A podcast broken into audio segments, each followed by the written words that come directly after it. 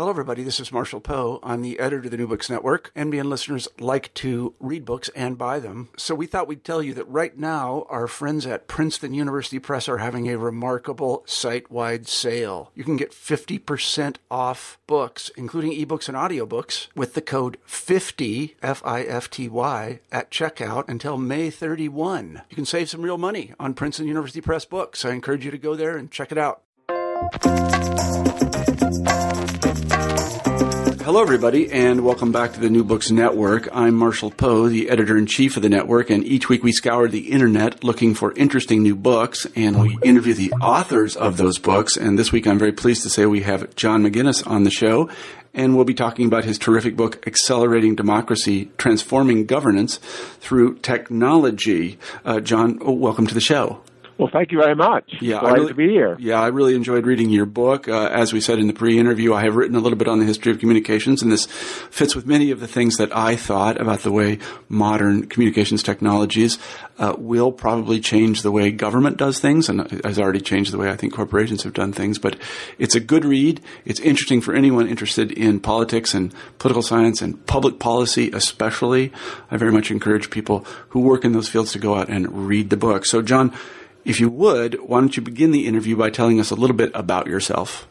Oh, well, thank you so much for uh, doing this. Uh, I'm a professor of law at uh, Northwestern uh, University, where I teach uh, courses in uh, constitutional law, international law, and some law and economics courses. I'm, in some sense, a throwback to the old kind of law professor who writes and thinks about a variety of things uh, rather than with a narrow uh, specialty. And uh, my background is I uh, have also worked in government. I worked in the Re- Reagan administration and uh, and then the first uh, Bush administration. And uh, I've always been fascinated uh, by uh, politics, and politics uh, uh, has been, in some sense, the uh, uh, what has marked my life, either working in it, and most of my writing has been about the intersection of uh, law and politics, and so that's been a, a great uh, focus of mine, and uh, that's really what's uh, led to writing uh, this book. Mm-hmm. Well, it's good that you have experience in government. I, did, I didn't know that, and uh, obviously, it's better to have a scholar practitioner than just a scholar.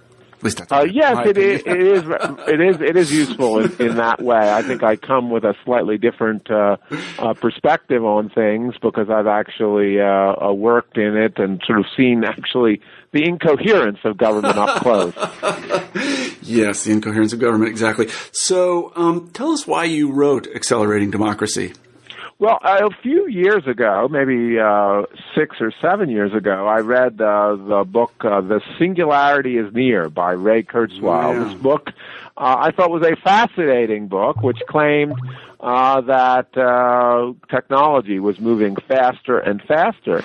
And I thought there was a lot of truth in that uh, because uh, the greatest um, uh, phenomenon of our time, I think, is the uh, exponential increases in computation. Now, there are two possible critiques I thought of uh, Kurzweil's very interesting book and his his central idea of technological acceleration. One uh, was that he was just too optimistic that it was going to uh, continue, and he has this idea of the technological singularity, which is uh, a time when essentially computers uh, become as powerful as human thought, and then we move even faster, almost uh, uh, vertically, uh, uh, with a vertical idea of progress. Maybe, and he's very optimistic that's going to happen in his lifetime, uh, so he can participate in it. And I don't think it's quite so clear as he does uh, that it's going to happen by 2040. So that's one possible critique, but I don't think that's that important a critique.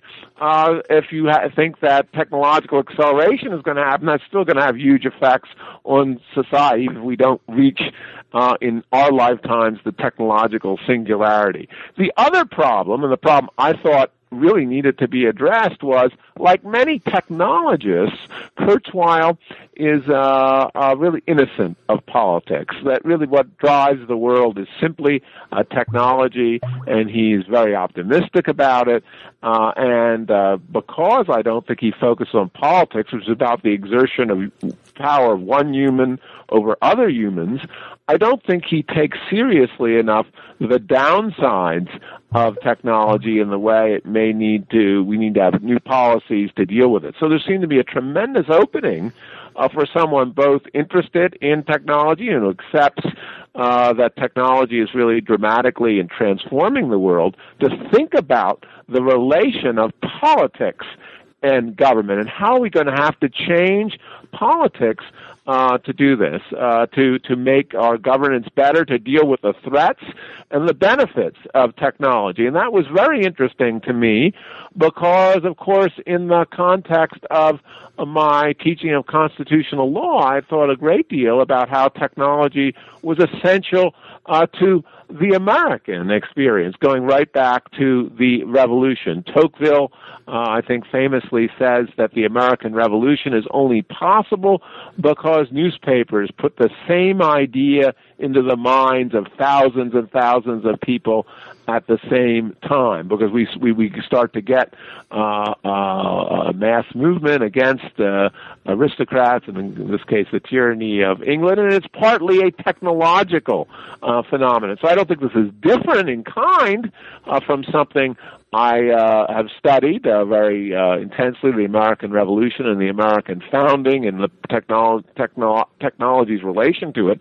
On the other hand, I think it's a very urgent policy problem today. So it's not only an intellectual problem, it's an urgent uh, problem because I think uh, anyone who looks at the world thinks that there are large threats to technology and how is our government going to be smarter and faster uh, to be able to deal with them? And that's the problem uh, this book set itself to solve. Mm-hmm, mm-hmm. I like that setup because it is historically informed. I mean, this is not, in a sense, a new challenge for governance because there have been various uh, communications uh, complexes prior to this. Obviously, there are other media. I mean, we begin with speech, and then we have writing, and then we have print, and then we have various sorts of AV media, you know, television campaigns and things like this.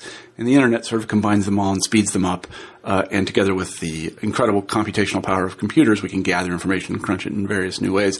But I don't think, as you say, people have really thought about what uh, the advances in computation and uh, and uh, I guess uh, wired communication are, are, are going to do. And I don't think we really know uh, yet exactly what they will do. So I, I found it kind of a refreshing take on this. It's not exactly a new problem. It's happening faster.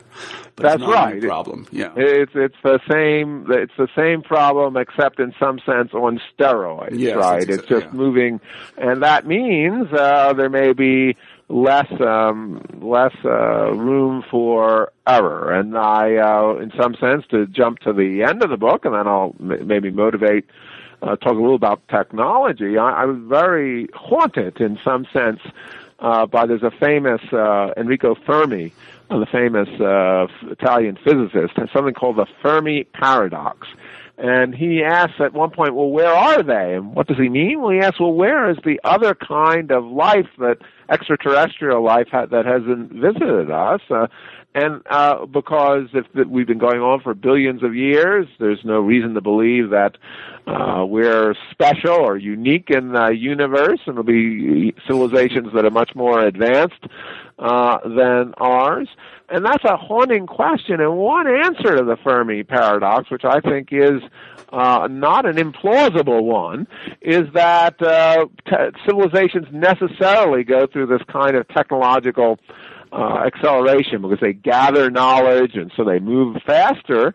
The difficulty is that uh, their culture, then, their technological culture, gets ahead of their ability to solve the problems it creates systematically, and that means those civilizations uh, tend to destroy themselves. And so that's a really cosmic problem uh, that uh, Fermi uh, may paradox may may underscore, and uh, so it may show the the real stakes uh, that we face in restructuring politics uh, to avoid some real dangers, new kinds of weapons of mass destruction, real instability uh, created by um, uh, machines that displace uh, uh, employees, things that that we really face today, and that I think we actually see in the news that one real problem is that some of these uh, difficulties of uh, technological acceleration are happening in a world where some uh, societies have not even gone through,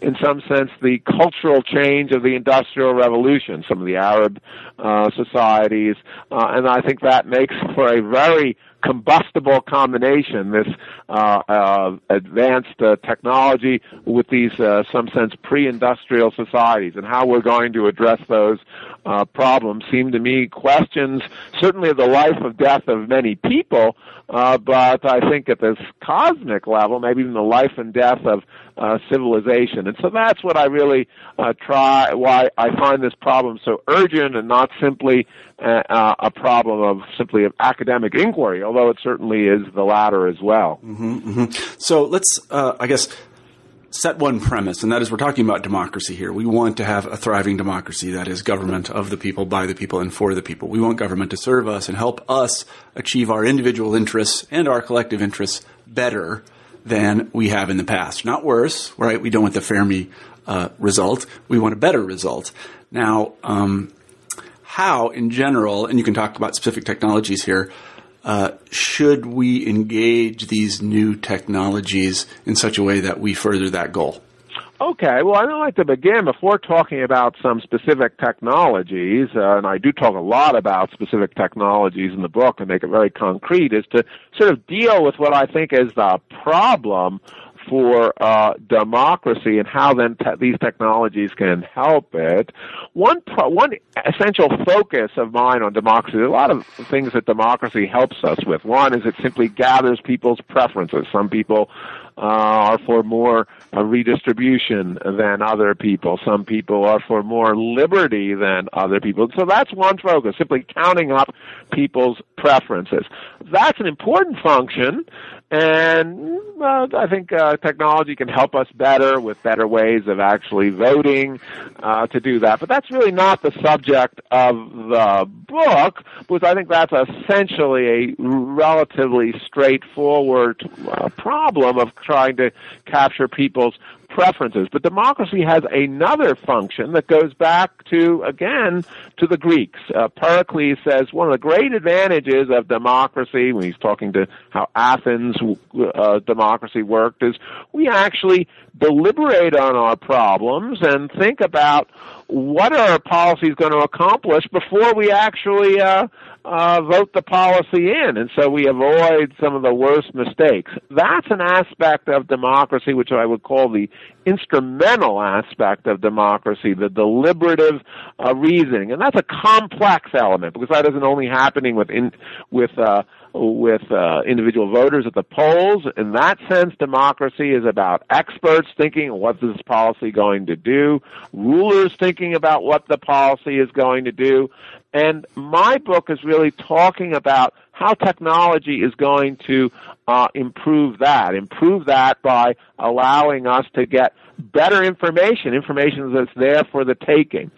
Uh, so that's one issue that it deals with in what I would call democratic theory. How do we improve the deliberative rationality of democracy? And there's another aspect of democracy that we intensely see uh, in the modern world, which is that um, democracy faces this problem, and we, we, we observe it all the time, that special interest, groups that are very focused on their own kind of interest, like public sector unions or trade associations, often win out over the public interest. What would I consider issues for the public interest? Better economic growth, better social stability. All of these more diffuse interests. The difficulty for those diffuse interests is that while they help everyone a little, uh, people uh, uh, don't really have much incentive to organize in their favor. On the other hand, uh, trade unions or trade associations, they're going to be helped a lot by policies, and they have mechanisms uh, to force their members uh, to contribute, they're going to be more effective in politics, and that's a huge problem in politics. A problem that goes back uh, essentially to the beginning of democracy. Democracy, in some sense, uh, begins when uh, some pe- some ordinary people are able to realize their diffuse interests against uh, the aristocrats and rulers, who are then the big special interests in society. And my argument here is that just as to go back to uh, those aristocrats and rulers at that time, just as the printing press helped us rebalance uh, the relation between special interests and more diffuse interests that, that allowed the uh, uh, ordinary, the middle class to constrain their rulers. So today, our even better technology helps these diffuse interests um, better discover and organize against special interests. And, and one particular way it does is it just allows them to energizes them because we'll have better sense of of how a particular policy is going to deliver something like economic growth or or better schools. Because we'll have better data about that and because we have better data about that if people become more secure in what they think the policy is going to be they're more likely to uh, to organize and to band together around it. And so it's just not that uh, technology is better because it allows us to elicit this information. It's better because it allows us actually to practically uh, organize around that information for better results. And so that's, even before we get to the specific technologies that allow us to do that, and I think those are very interesting indeed, they're, in general, by reducing the cost of information, the argument is that systematically helps these diffuse groups against special interests because special interests are always able uh, to spend more, uh, to organize better, and even if there are a lot of information barriers to them, they're going to be in a better position to surmount it. Because so that's so that's the first what I would call political theory premise of the book. Before I talk about things like prediction markets, uh, uh, big data, uh, and other uh, forms of, uh, and the internet, other forms of new technology that help us gather that information. And I'd be happy to go on and chat a bit about those. Mm-hmm. I was just interested. What what are some examples of these? Uh, uh, I don't know if this is an appropriate question, but or if you're prepared to answer of some of these diffuse interests that are currently not achieving. I'm reminded of Albert oh, well, Hirschman, you know, they're not receiving voice today. They're not. They don't. Yeah, they're not heard. Yes, I think that one of the great interests is uh, is in education. There's no doubt, and it goes back to our problem of technological acceleration we need much more effective education, increasing people's uh, human capital to move people to learn a lot more about science and to have more effective schools. That's just in everyone's uh, interests uh, because otherwise people will be charges on uh, society. I mean, that's just a classic education of the next generation is a diffuse interest.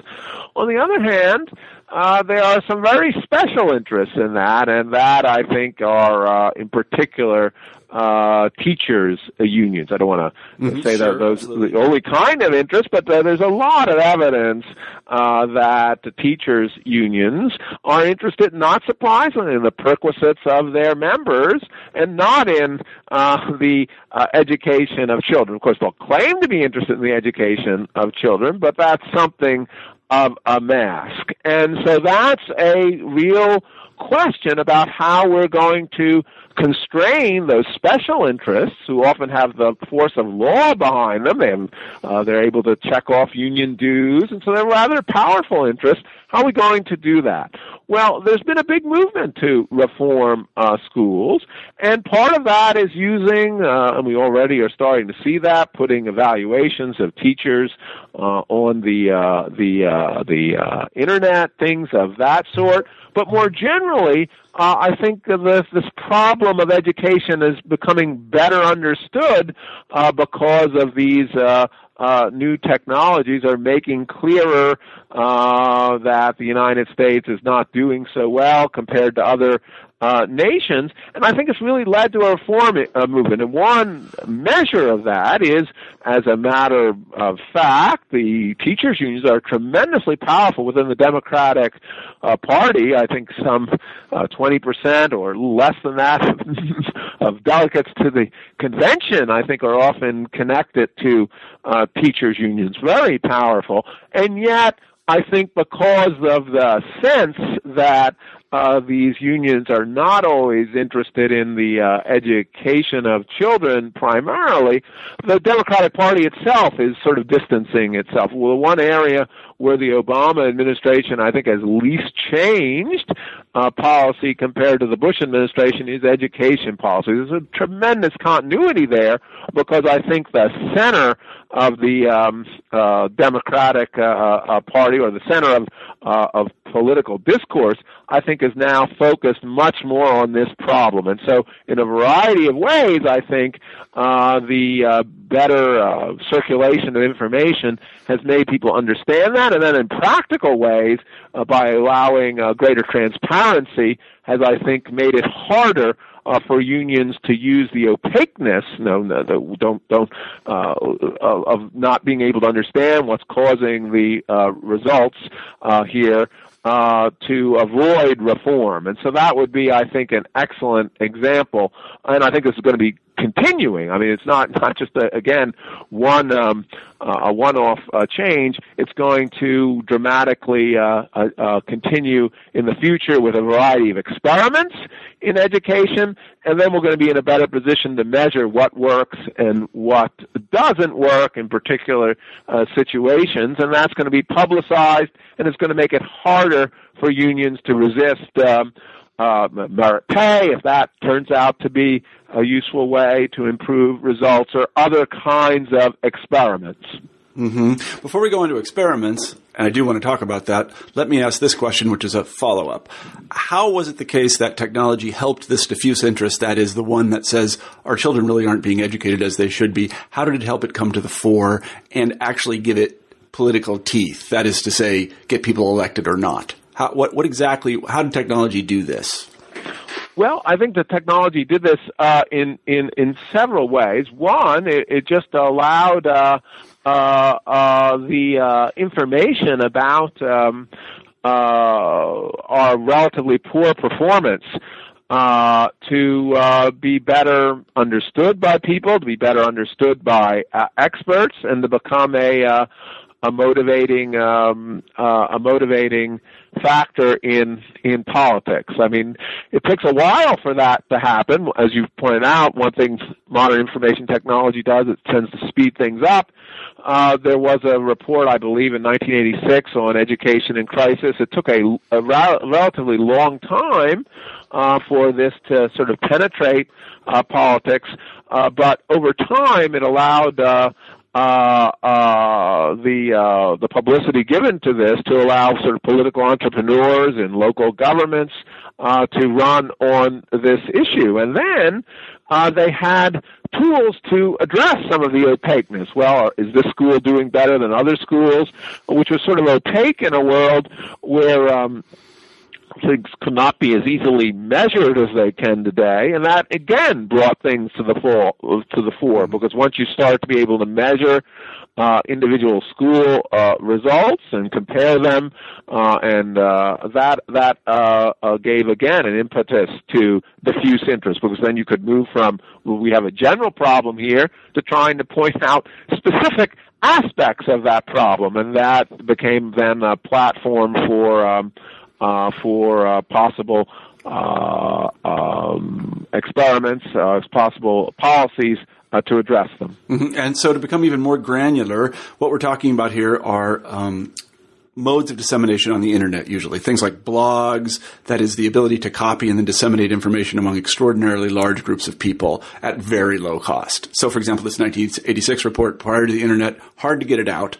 But if such a report came out tomorrow, you would have it available to you, and presumably it would spread through networks, perhaps surrounded by blogs or some other um, less organized interest other than a teachers union, to people who uh, have this Um, exa- ex- you got it exactly right. I mean, uh, what happens is that there are now expert blogs in all sorts of areas that then become uh, sort of rivulets to feed into the major media. One thing is I don't think people all completely appreciate is how much uh, more informed our modern media is, and, that's because uh, journalists who are generalists uh, have much greater access to uh, information because you could, on any particular topic, there are real experts out there blogging about it, mm-hmm. and uh, that's uh, that's a tremendous uh, focus, uh, uh, and and that's allied with uh, just the greater ability to get information, uh, but then it's also to distribute it. So I think you're absolutely accurate that that that's uh, that's a process. One thing you have to think of of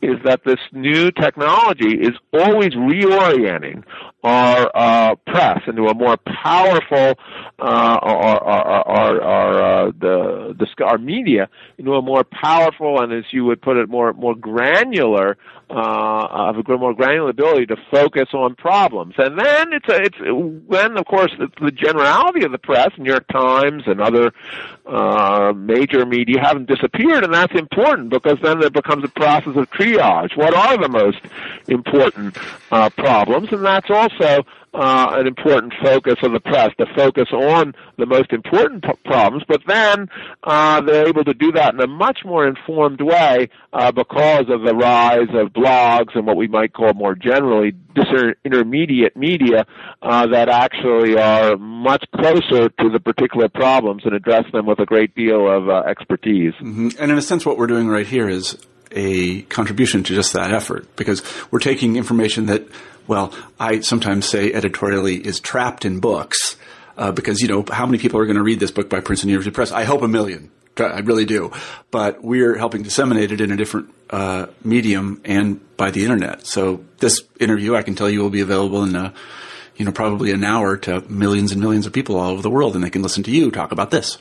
Right, that's exactly exactly right. Uh, that's uh, been a, a tremendous uh, advantage, and of course, it's it's not conceivable that this would have happened. No. Uh, even a decade, fifteen years ago. No. Uh, it's about the lower price of information. Uh, right, right. Yeah, that's exactly right. I mean, in the long, long term, it's the cost of dissemination of information, the copying, dissemination of information has just basically gone through the floor. So that someone like me, a kind of mid-level academic, uh, you know, with a modest salary, I run the whole thing myself. I pay for it. It doesn't cost very much. And I engage all these volunteers, most of whom I have to say I have never met in person. In fact, I'm trying to think how many of them I've met in person. We have about a hundred hosts. I maybe have met four or five of them in person.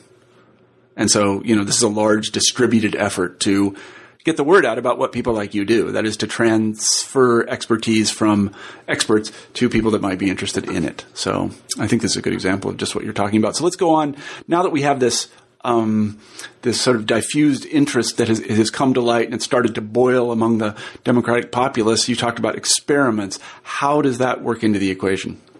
Well, one of the new ways that um, uh, uh, information works is it allows people actually to measure results better than they did. Always as part of what I would call the march of civilization, there's been measurement at its core, trying to figure out how we are going to you know, measure anything from the circumference of the world, but how we're going to measure the results of policy.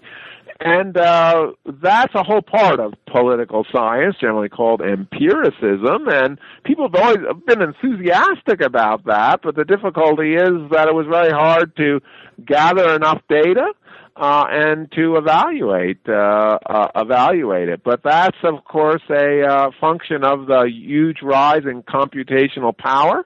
Big data has come. It's now a buzzword that uh, there's all uh, the the results of things can be reduced to numbers, and they don't even have to be exact numbers because we have so much data in the world to then allow people to say, well what's actually going to be the results of, let's take an example, merit pay? Does that actually help with um, uh, merit pay, which is paying st- teachers uh, more depending on the results uh, that their students get in the classroom?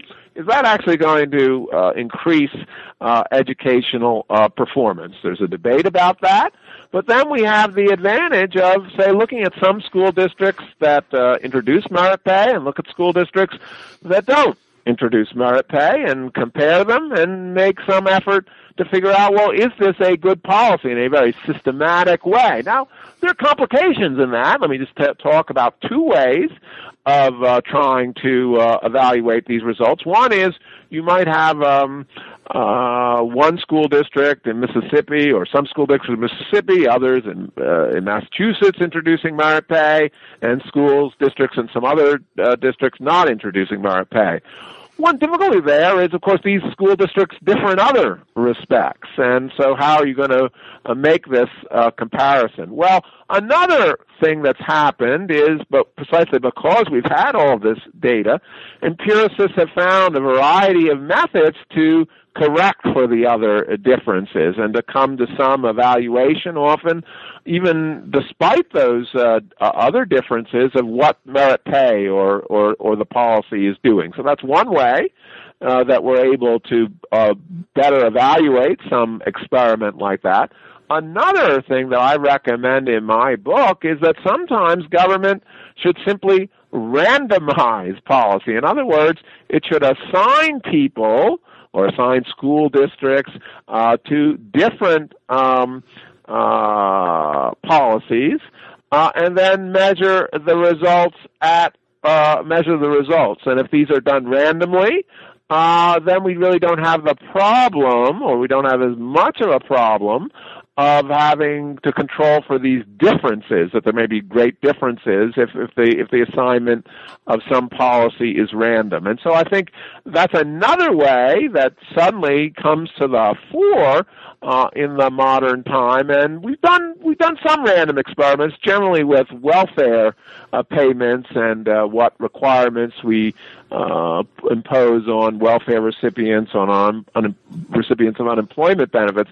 But I think that should be done much more uh, generally. I mean, it can always be done, and sometimes there could be ethical uh, issues with it. But in my book, I argue that in general, it's really not a ethical problem because the government, when it introduces a new policy, is always in some sense experimenting and using its citizens as uh, guinea pigs, as it were, because the policy may not work. And having a randomized policy in certain areas where it might actually uh, give us a better sense of what policy is working actually suggests that in the future, at least, people are going to be better uh, treated, better treated in the sense they're going to have policies that are more likely uh, to work. So those are some of the ways we're going to use, uh, uh, we could use uh, big data and um, uh, uh, uh, other mechanisms to better test policy. See, one other point about that,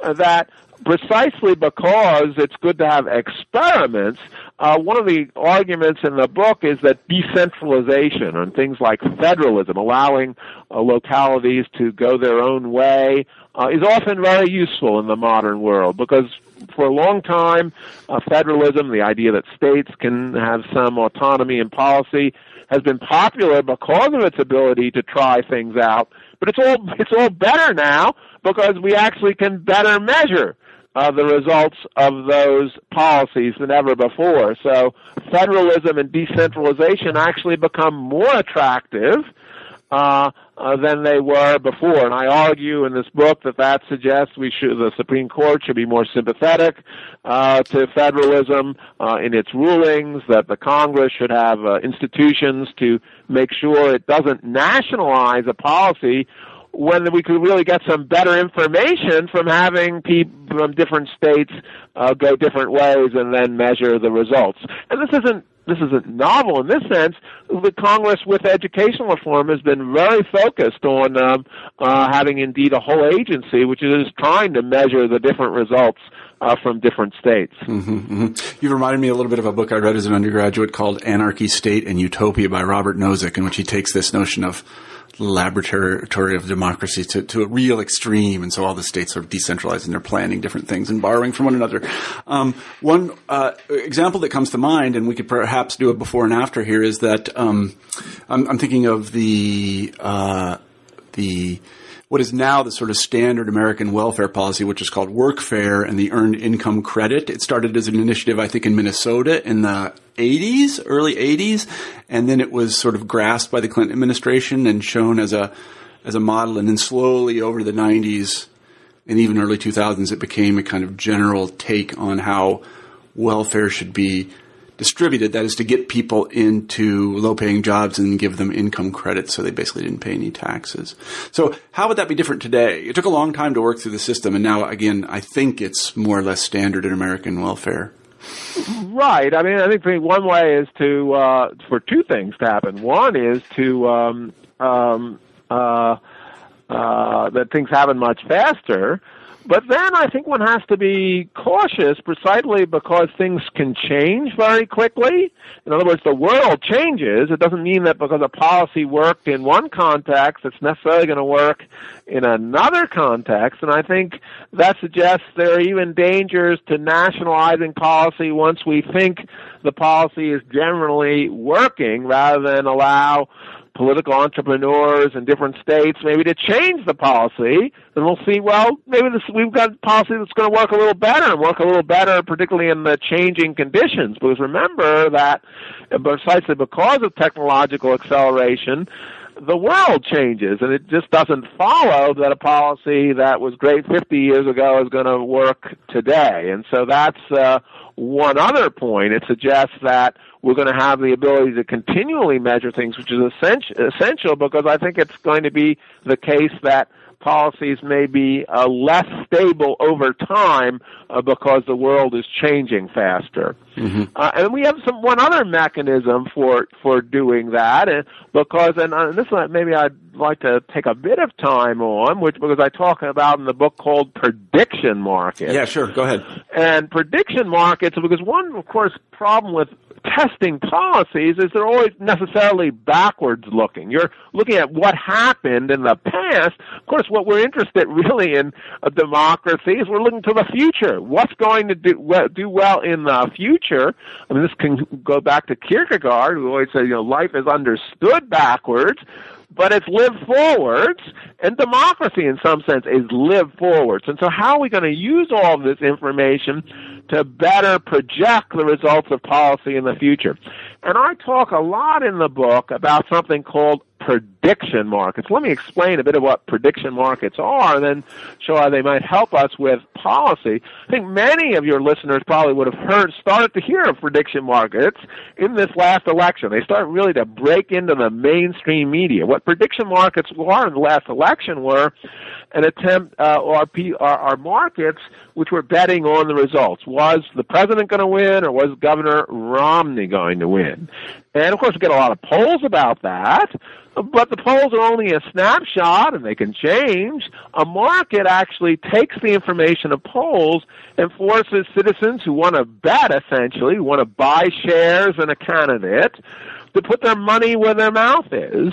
And it turned out that these uh, prediction markets were again, and this is they've been going on for some time, were more accurate than the polls. In other words, they better predicted the vote shares of the candidates, which you actually could uh, uh, predict not uh, uh, that not only on who was going to win, but what their vote share was going to be. They were more accurate even than the consensus of the polls on the day before the election. That's pretty dramatic, and it shows the wisdom of crowds uh, when um, uh, you actually have to bet to uh, participate. So that's tremendously uh, powerful, and we I think we have theoretical reasons. It's not only empirically it seems powerful theoretical reasons to believe this is a way of gathering the information that's in the world, and um, that's uh, uh, what these markets uh, can do. Well, the markets then can be used to predict the results of policy uh, as well. For instance, we could have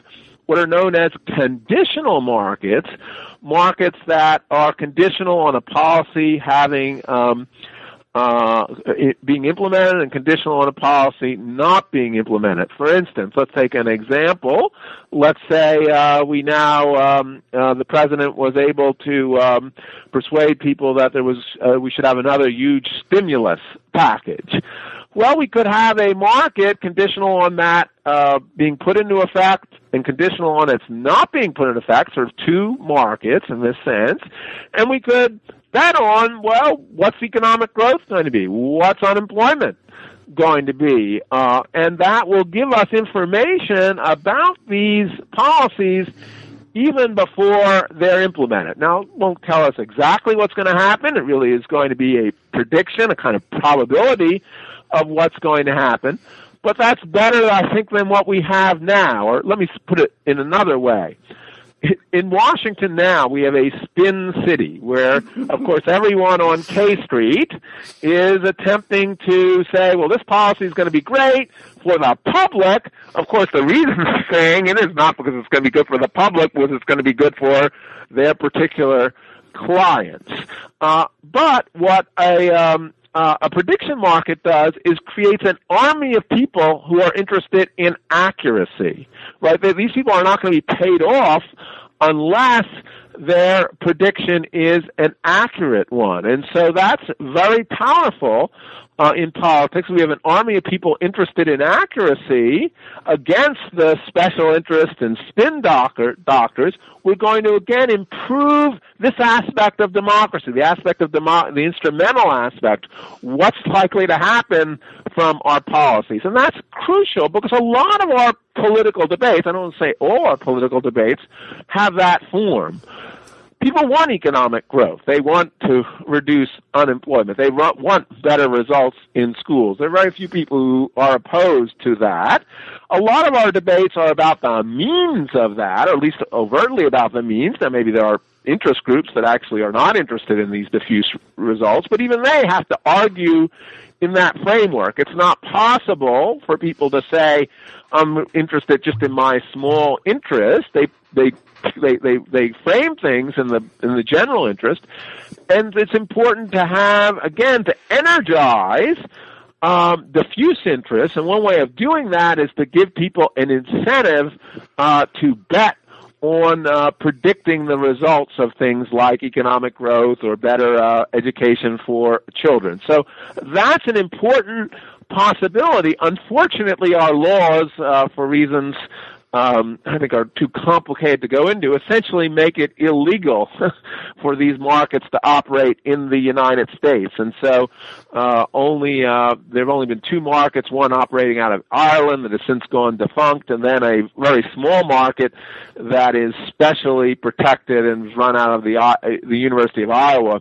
Uh, that's run under license from the government, uh, but that only focuses on on elections. And what I think is we at least need to legalize these markets. Indeed, if they're very beneficial, we might even want to consider subsidizing them and at least experiment with these markets, which seem to me a tremendously uh, powerful tool. Again, that's made possible by technology, made possible by the internet, uh, and the ease with which people can um, uh, could bet and then have these the results of their uh, their thinking displayed on the internet, and in turn affect uh, the way people uh, behave uh, in in real politics. Mm-hmm. I know that the regulations in the United Kingdom are much more relaxed in that way. They vote on. I mean, they they bet on pretty much everything there.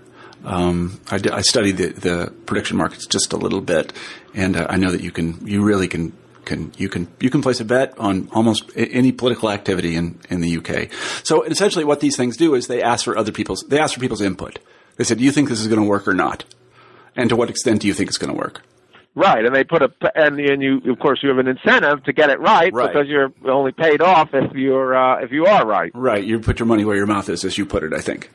Yes. Yeah, and they have been proven somewhat successfully. I think that's absolutely true. So uh, I understand now how these diffuse interests come to light. That is, people uh, they basically exchange information in this way, and then we could experiment with various alternatives and perhaps even predict the result of these experiments using prediction markets. You also talk a little bit about um, artificial intelligence. How does that play into it? Well, this has uh, uh, become more interesting even since I've published, uh, since I wrote the book, not since I published it, uh, is that artificial intelligence, because of President Obama's Brain Science Initiative, which I'll explain, I think, it, its connection in a moment. Artificial intelligence, of course, is uh, the ability of um, of uh, mechanisms of, uh, of, of computation uh, to replicate ultimately the human mind and become more powerful than the human mind. And already artificial intelligence is more powerful than the human mind in certain areas. Chess playing, of course, but most uh, imp- importantly and impressively is, of course, uh, in 2012, Watson, a computer created by IBM, won at Jeopardy. It beat the best players in the world at Jeopardy. And so this doesn't seem, at least Watson doesn't seem to be this completely formal system.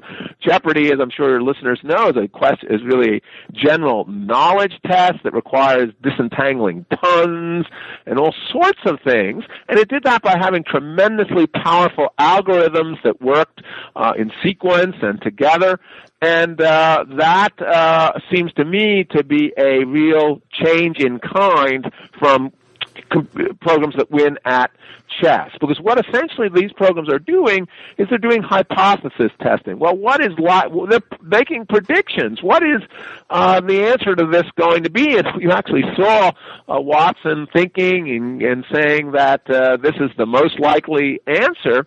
Well, this artificial intelligence has important um, uh, advantages for our uh, politics because some issues are going to be very hard to figure out what is what is actually uh, hypothesis. What is this? Is is is there global warming? What's going to be uh, the effects of it? Uh, it's actually the case. Uh, I think uh, experts in AI suggest that uh, these um, uh, uh, computers are going to be able to gather uh, data and actually even suggest hypotheses by t- 2020, hypotheses that humans might not be able to come up with about what's going to be uh, the result of some uh, policy, what's going to be uh, the effect of some kind of um, uh, new product we introduce. We might, in other words, not be able to think through all of the possibilities, and AI is going to be able to help us uh, think some of these through. So one way to think about AI is one of the dangers of accelerating uh, technology is that there'll be all sorts of new technologies that could create risks uh, for us. AI may itself create risks, and I talk about that in the book, but unlike other technologies like biotechnology and things of that sort, AI is a technology that helps us evaluate the risks as well. And that's why it's, I think, the most important uh, technology actually for democracy because one can think of this as an assistant, assistant in some sense, uh, to the this deliberative rationality aspect of democracy. What's going to be the effect, this predictive aspect of democracy?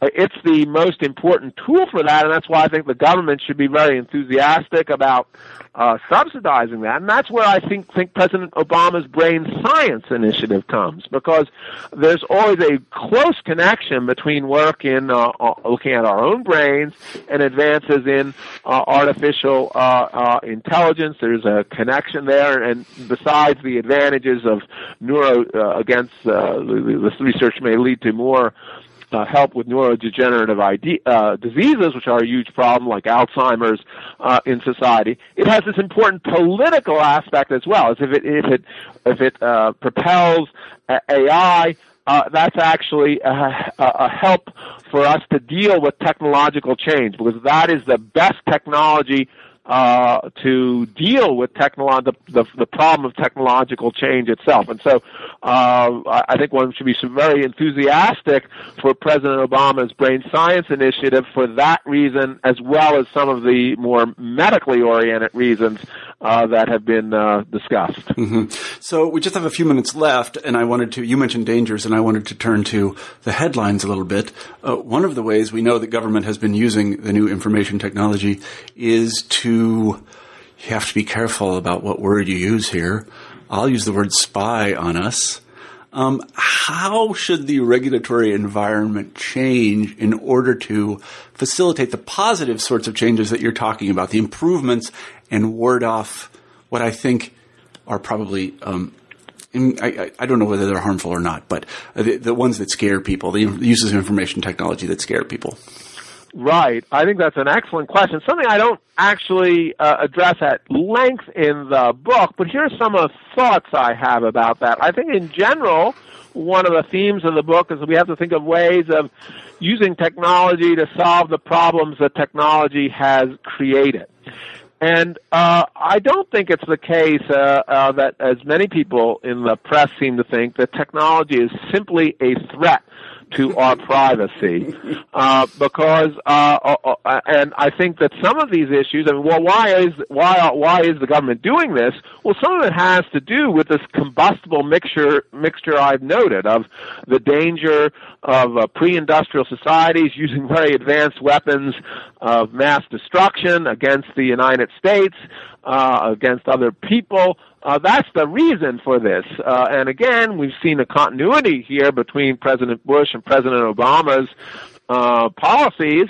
I think because they both uh, see some of these um, uh, uh, dangers.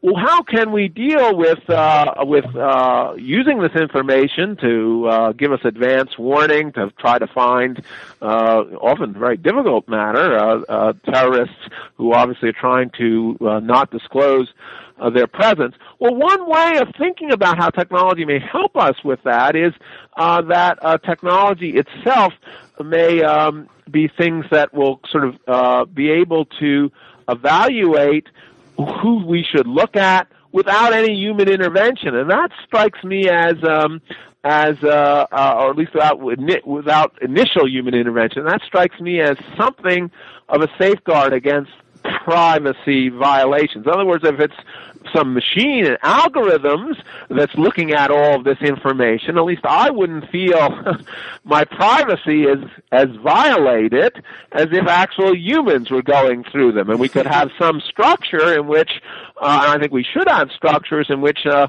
humans will only be able to uh, look at uh, things about me.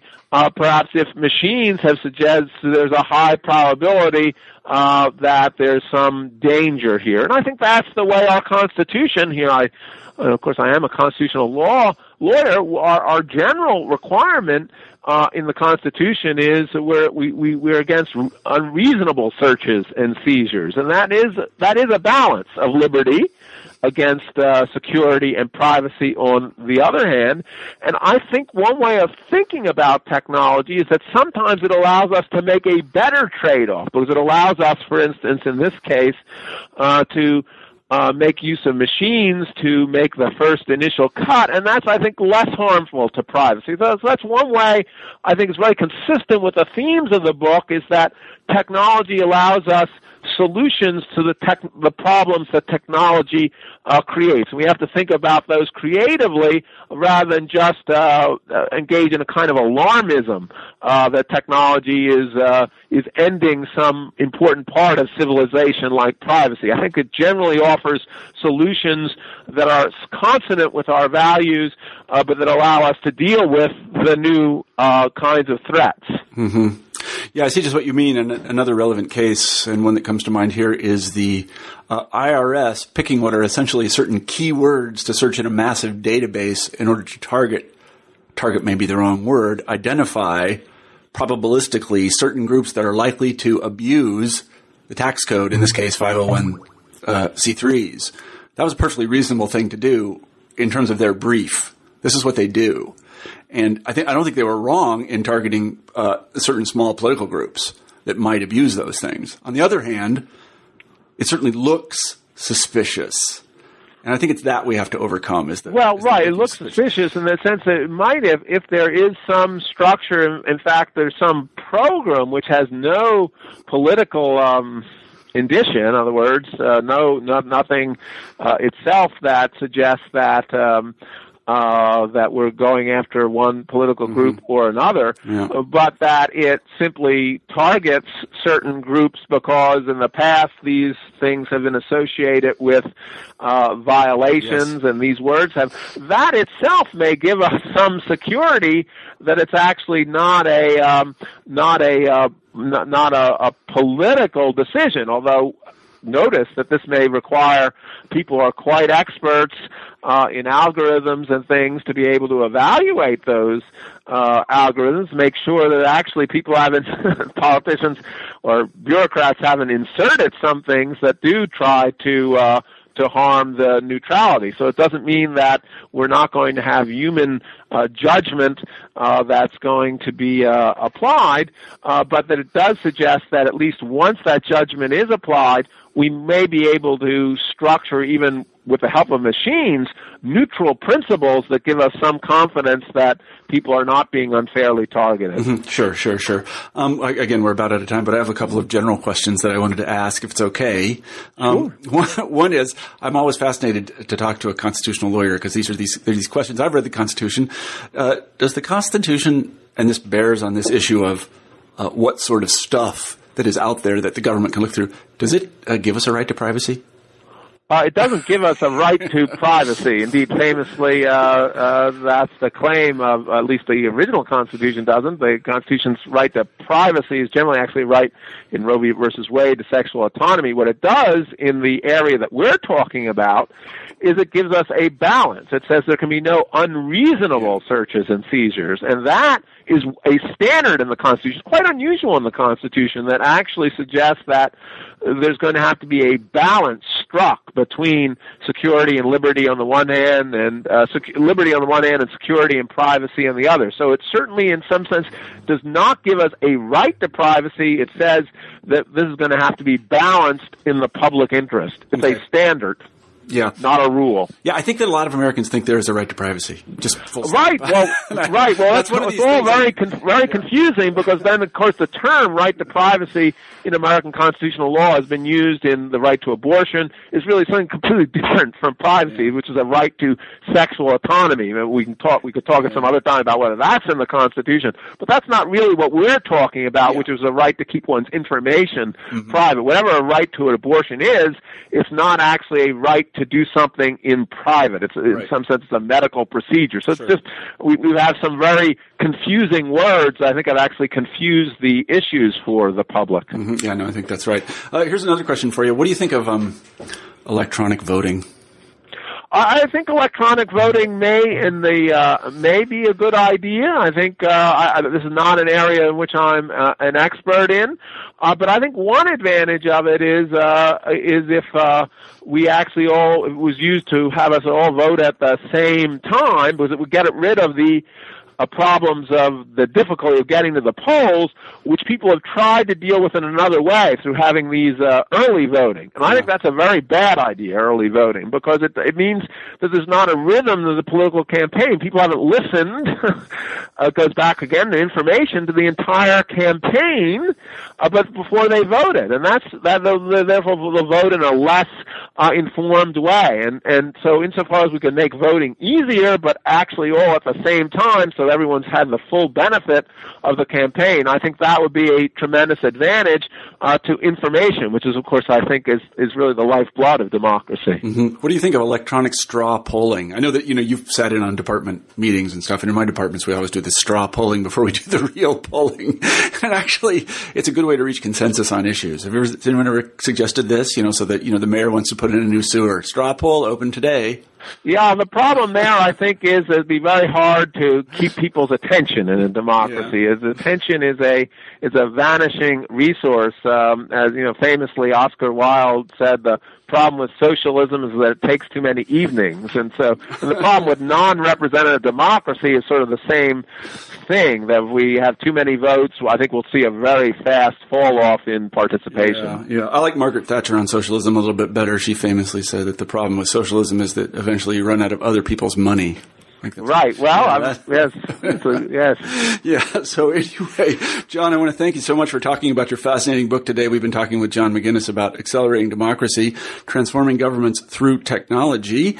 Um, John, let me ask our traditional final question before I say uh, goodbye, and that is, what are you working on now? What is your uh, well, something very project? different uh, coming out in the fall uh, is a book called Originalism and the Good Constitution with Harvard University Press, written with a friend of mine, Mike Rappaport, and there uh, sort of the uh, we defend the idea the Constitution should be interpreted according to its original meaning, mm. and uh, we have some new arguments for that that actually put uh, the amendment process of the Constitution front and center, and I think that's a very vibrant area of constitutional uh, debate. to, to connect it, you might think these are very different kinds of books. I think there's a central issue in both of them, and that's the idea of how do we best gather information uh, and use that in politics. And our argument, in brief, in that book is that supermajority rules, the, the, the complex procedure of getting a provision into the Constitution, is the best way to create a constitution. It's much better than judges fabricating it because it actually gathers the information better. So there is a, a connection between what you might think are very uh, different uh, books, but that's coming out uh, this fall. Well, congratulations on that, and I would like to have you on the show because you know, as a historian, this is sort of what we do for a living. This is how we earn our bowl of rice, trying to figure well, out what things del- meant, you know, back when. Oh, I'd be delighted, and I understand. I'll be delighted, delighted to come back and talk about that. Okay, good enough. Well, as I say, today we've been talking with John McGinnis about accelerating democracy, transforming governments through technology. Uh, I'm Marshall Poe, the editor in chief of the New Books Network, and I want to thank everyone for listening to this program program, but I especially want to thank John for being on. Thank you, John. Well, this has just been a delightful conversation. All right, take care. Bye bye.